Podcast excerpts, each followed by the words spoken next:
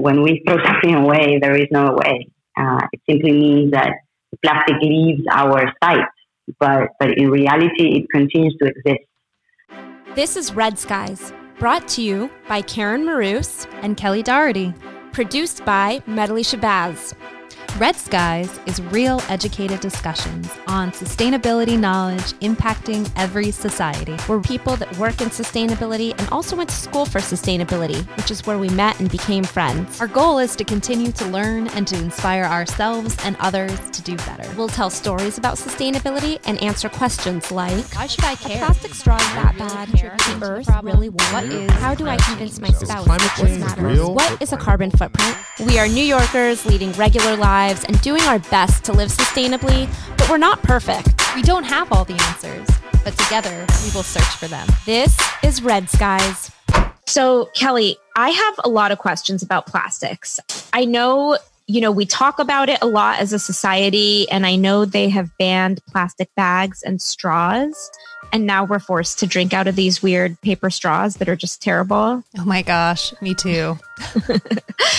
Um, and I've honestly been wondering how big of a deal is plastics really?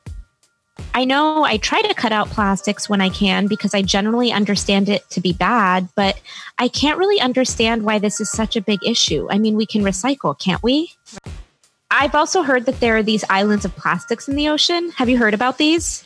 Yes, I actually have. Yeah, some are as big as the state of Texas, which to me is just wild. So there's just islands the size of a state floating through the ocean. That's insane. And I was doing some research, and they really don't have accurate estimates of the amount of plastics in the ocean. So I guess no one really knows, but I've read that every year we put somewhere between 5 million tons and 12 million tons of plastics into the ocean. So if you cut that in half, which is somewhere around 8 million tons, that's the equivalent weight of 90 aircraft carriers every year that we literally dump into the ocean. And plastic is not that heavy. So I think that oh. must be a massive amount. Wow. I just, I really can't understand how it gets there. And I don't know if you have the same questions, but I really cannot understand how it gets from my kitchen to the ocean. And why can't we just like recycle and call it a day? Yeah, actually, I have a lot of the same questions. And really, like, how has this problem gotten so bad, right? And, and when did it start? Right. Who's responsible for it? Um, and what can we do about it to reduce our impact, right? Um, so, in order to answer some of these questions, I called our friend Agustina, who we call Tati.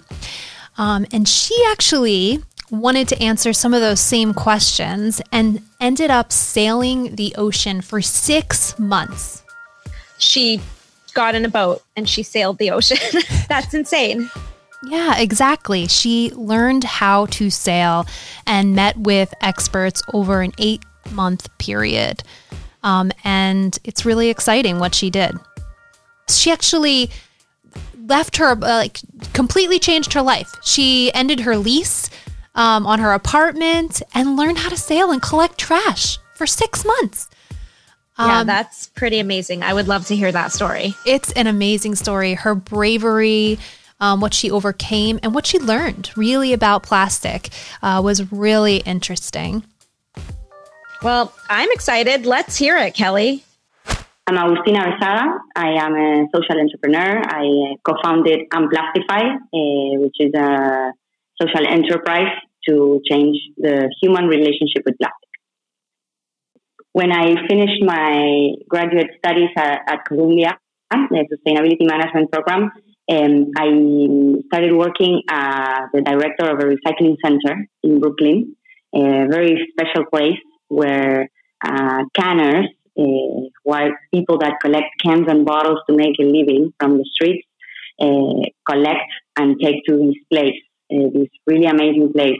So I was literally working surrounded by mountains of plastic every day. Uh, and that uh, is when my interest for this material and all these questions about where is it going, what happens with all the plastic that doesn't end up here, uh, started in my mind. So that is, I think, the, the, the aha moment in which I clicked and I, I started digging into what is happening with plastic.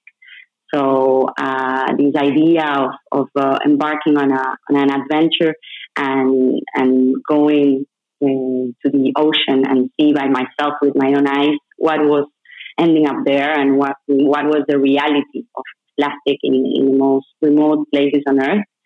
So the idea was not from one day to another. So it started uh, forming up in my mind and, and with my partner Ignacio, we, we started thinking about a crazy idea of going back to Argentina sailing.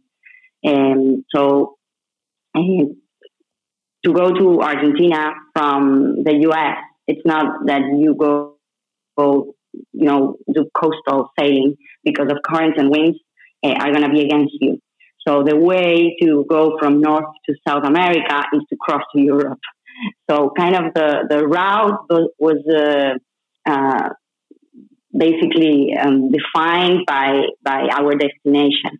And uh, so the, the plan, more or less from scratch, was to sail from New York to Gibraltar through two, two stops only in the middle uh, from Bermuda and Azores, and then from Gibraltar through the coast of Africa and then to cross to Brazil.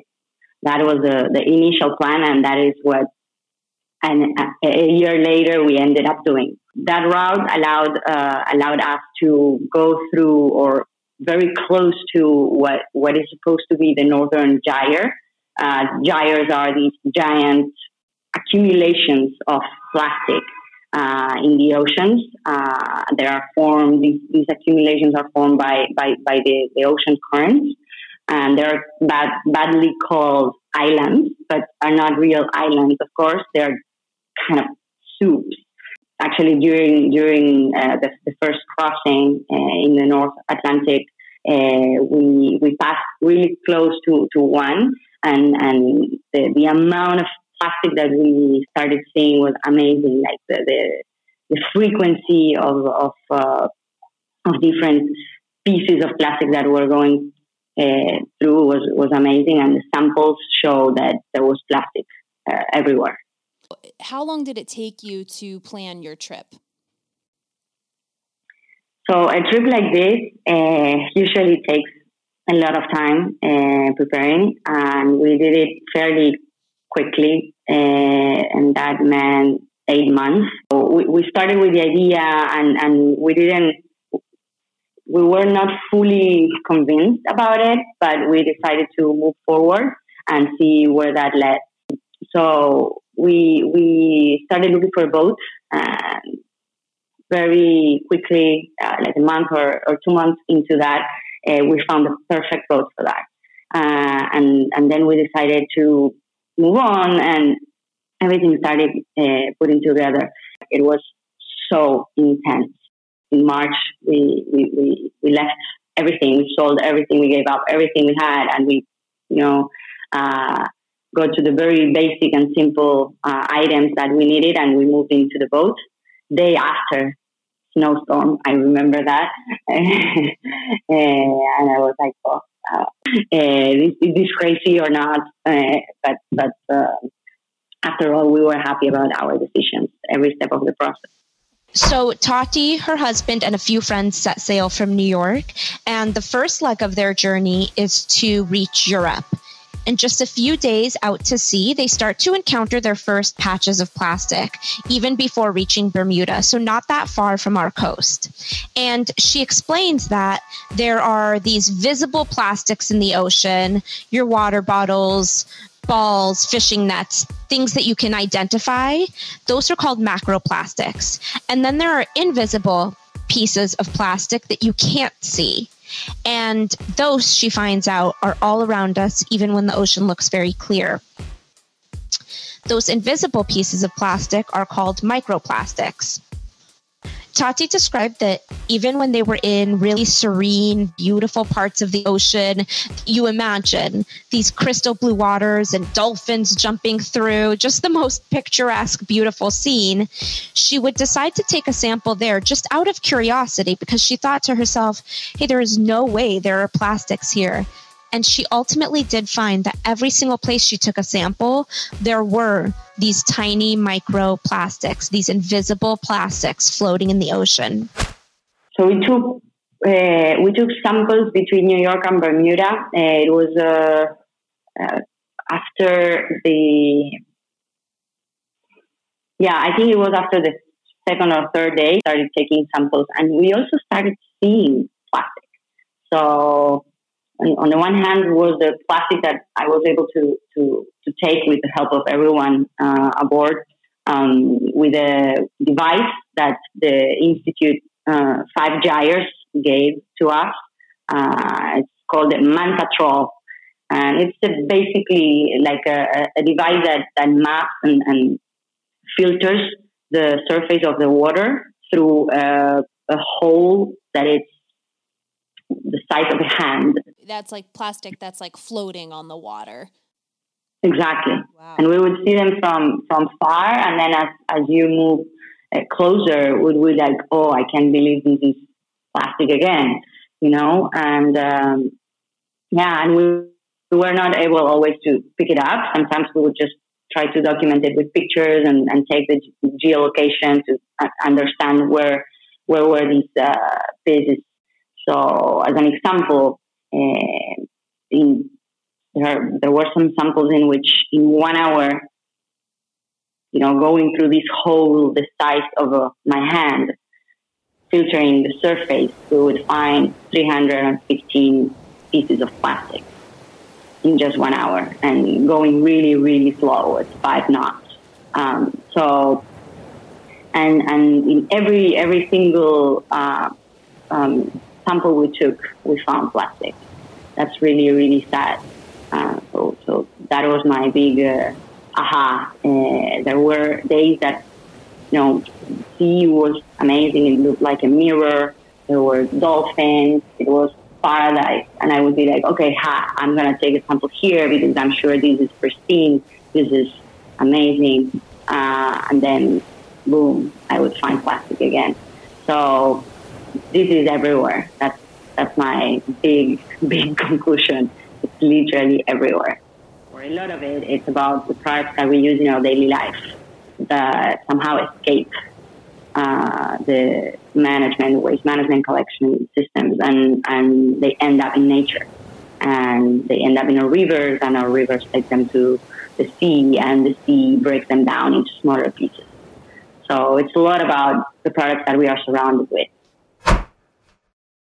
Tati talked to us about the rate of recycling being so low in comparison to what is actually being produced. And what she further added to that was that this is where she began to define the problem and to think about the solution. So she expressed that plastic is a remarkable material and is one of the greatest characteristics of it is that it can last a long time. But the real issue is that we don't use it in that way and we instead use it as if it's a single use product.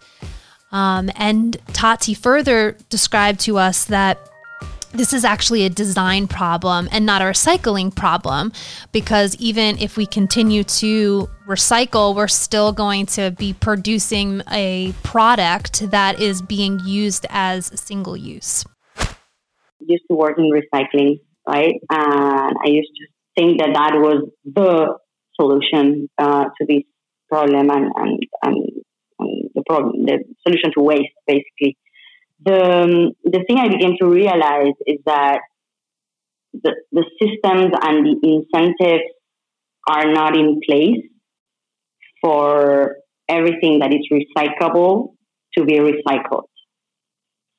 So the rates of recycling are discouraging.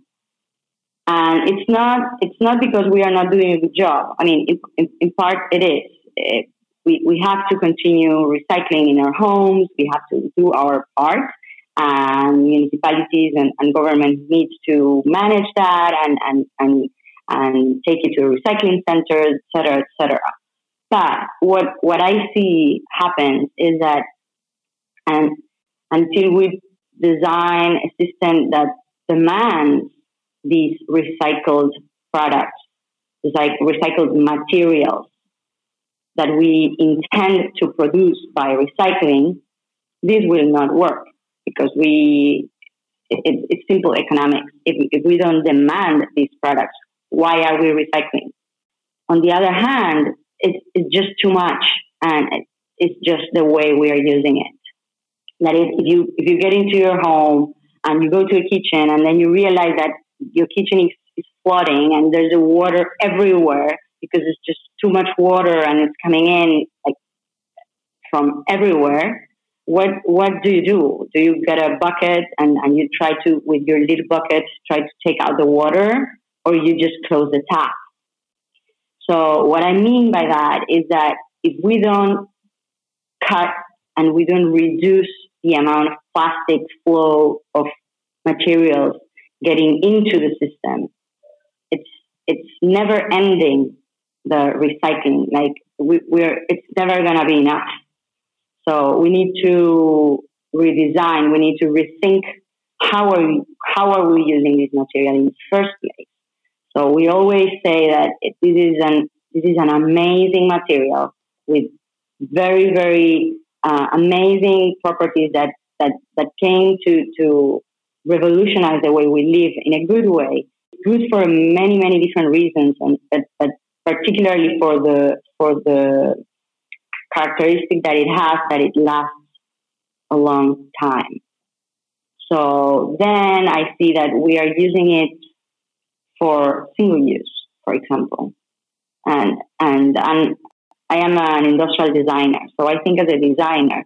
So why would you use a product that lasts more than 500 years to degrade for a product that you would use 15 minutes, right?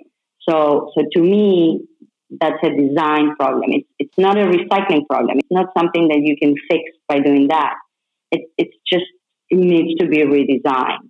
So that's, that's when we started uh, talking to different experts along the way. Uh, when we touched land, we, we interviewed and, and connected with different experts from different fields, from uh, researchers to business people to government people uh, to understand what were the solutions or, or, what were the different approaches to, to this problem. Um, and uh, a lot of it is about it's about redesigning and and and yeah, reflecting and re- reevaluating how are we using this material. Yeah, so the Ellen MacArthur Foundation. Um, and by the way, I'm a huge fan of Ellen because she's a badass sailor, and their approach of quantifying the losses in the economy uh, because that's the language of decision makers. So with plastics, they, they did basically that, the same. So they analyzed how much of this value uh, in material is lost, right? And they estimate that less than 20% of plastic is recycled. Uh, a lot of it is incinerated 14%. 40% is landfilled. So 40% it's buried somewhere. Uh, and 32% leaks into the environment. A third of the plastic that we produce and we put into the market is leaking into nature. It's escaping the management system and is ending up, for example, in our oceans. So this way of quantifying and, and measuring the, the losses, I think it, it, it helps a lot uh, to, to rethink these systems that got us here and you know now we know uh, how it works now we know the harm uh, this system how how it's right now. Uh, we know uh, we know why it's not working. So it helps redesign. So basically, they, they, they talk a lot about that too, uh, about redesigning and rethinking. And after measuring, right, after knowing and understanding uh, the flows and, and the value lost, how we can redefine that uh, in order to take advantage and, and be much, much more efficient with, with the resources we use. Because um, we know now that the resources are not infinite, and and so we better rethink how we are using them, and, and we better uh, redesign and, and, transform gradually, maybe or or or, um, or fast if we can uh, our systems in order uh, to stop having uh, such losses, right? So, what can individuals do to help reduce the problem? This is one of the questions that we had asked Tati, um, and she broke this down into three parts. The first was to educate, the second was to evaluate, and the third was to reduce through action. One thing that we realized uh, with this adventure and, and the adventure of starting a, a startup uh, with this mission um, was that education is key. So we, we decomposed education in two pieces. Uh, the one piece is what we call exploration. It means to connect with the issue. It means to realize. It means to reflect. To say, ah, yes. Oh, yes, I am literally surrounded by plastic every day in my daily life. I use it too much. Then the second piece of, of education uh, for us is the information piece. So if, if you connect with the problem, but then you are not informed, you don't know uh, what choices are better than others, you don't understand what, what's the, the key of the problem or, or, or what are the alternatives, I mean, it, it's incomplete. Um, and, and the third uh, is action. You can be aware, you can be informed, but if you don't take action, it's lost. So education for us, it's it's everything. Who is responsible for doing this? And we are all responsible for doing something. We can all be part of the solution. So, in order to understand um, my personal impact, I actually evaluated my plastic. Um, I collected my plastic for a little over two weeks, kept it on my balcony in my apartment, and then went through all of it.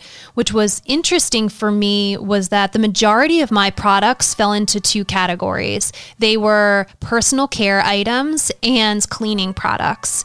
The personal care items, I attempted to make a change to the amount of plastic.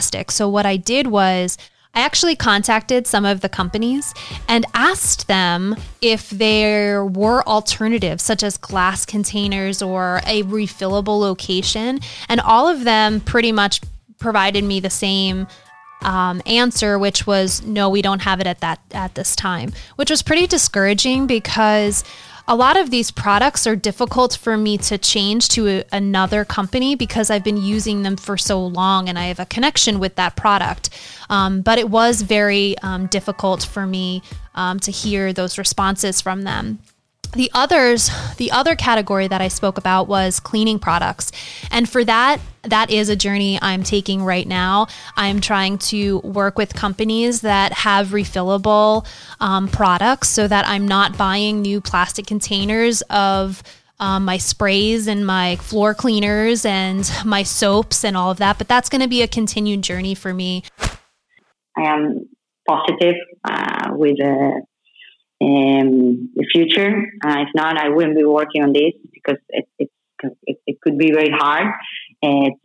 But I, I really think we uh, need to change uh, our development model.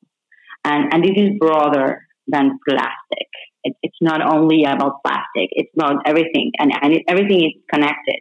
Plastic, it represents the problems we have with with consumption, it, the, the, problems we have with capitalism. We are seeing the problems of the current model everywhere in, in many, many different complex situations that happen around the, the, the, the world right now. And, and it's time to put our best brains to to work and and and shift towards uh, more sustainable in all aspects and, and not only environmentally. I'm talking about social, environment, and economics.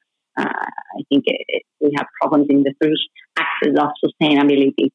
Um, I think we need to, to work towards that, and and plastic is just a component that, that will be part of that. And, and this is a lot about how we produce, how we how we uh, consume.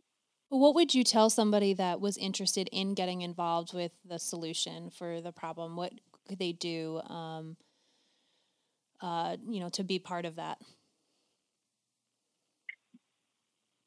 I always try to start from from the basics. Uh, I always try to make people think about the daily life, their daily life, and, and, and go through the all the different plastics that they interact with in in their daily life from the moment they wake up, right? Just a list.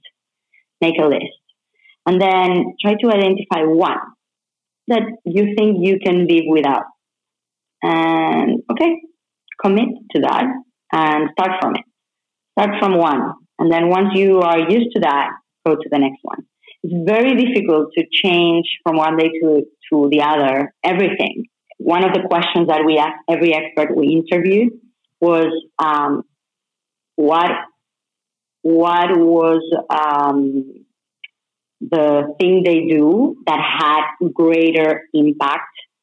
Most of them mentioned how they shared with their family and friends, how they convinced family and friends to take uh, new habits. So it was it, it was shocking to me that a scientist that dedicates his life to go into the ocean and analyzes plastic pollution in whales, for example, would tell me, "Oh, convincing my family to uh, be uh, more plastic free." Right? So it's it's very powerful, and and we can all do that. What works for me uh, as a driver is the the vision of a positive outcome.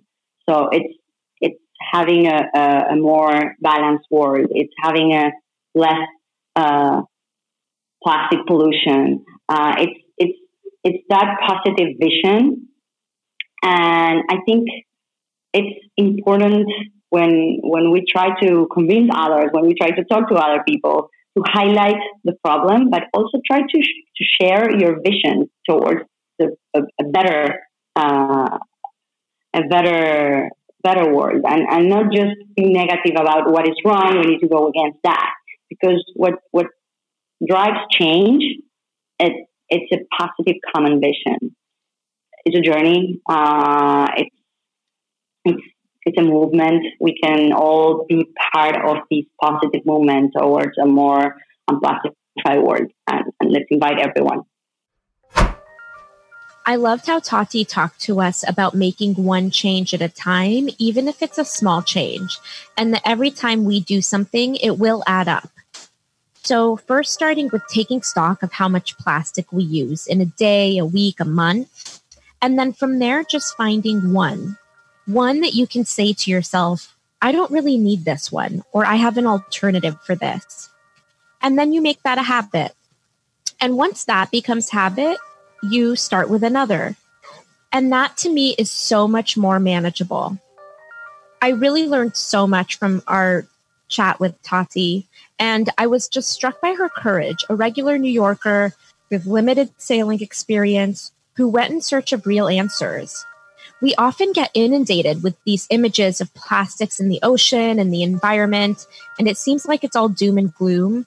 And it feels like the burden is all on us to fix. But Tati's approach to looking at it in a systematic way and looking at those issues was really refreshing and encouraging to me. And I was just really encouraged by her optimism.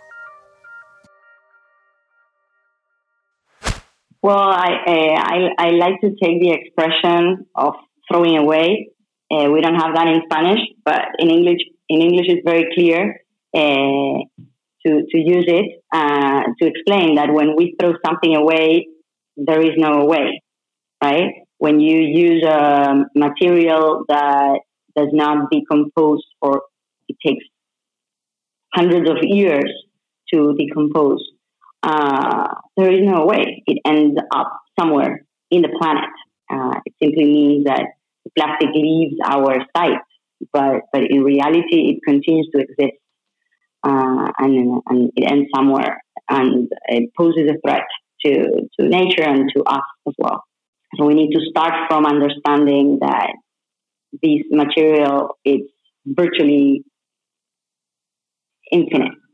So it, it will not uh, decompose. So we are using these materials in, in increasingly uh, larger and larger amounts, and but it's accumulating. The way we can do this is by educating ourselves on how big the problem is. So, things like listening to this podcast, reading Tati's logbook, or even going on the Ellen MacArthur Foundation website and learning more. More resources will be available on our website to help you do just that. And include we'll be including links to Tati's company, Unplastify and her logbook, which I encourage everyone to read. As always, please let us know what you found interesting from this episode, and we'd love to hear how you are educating, evaluating, and reducing your impact.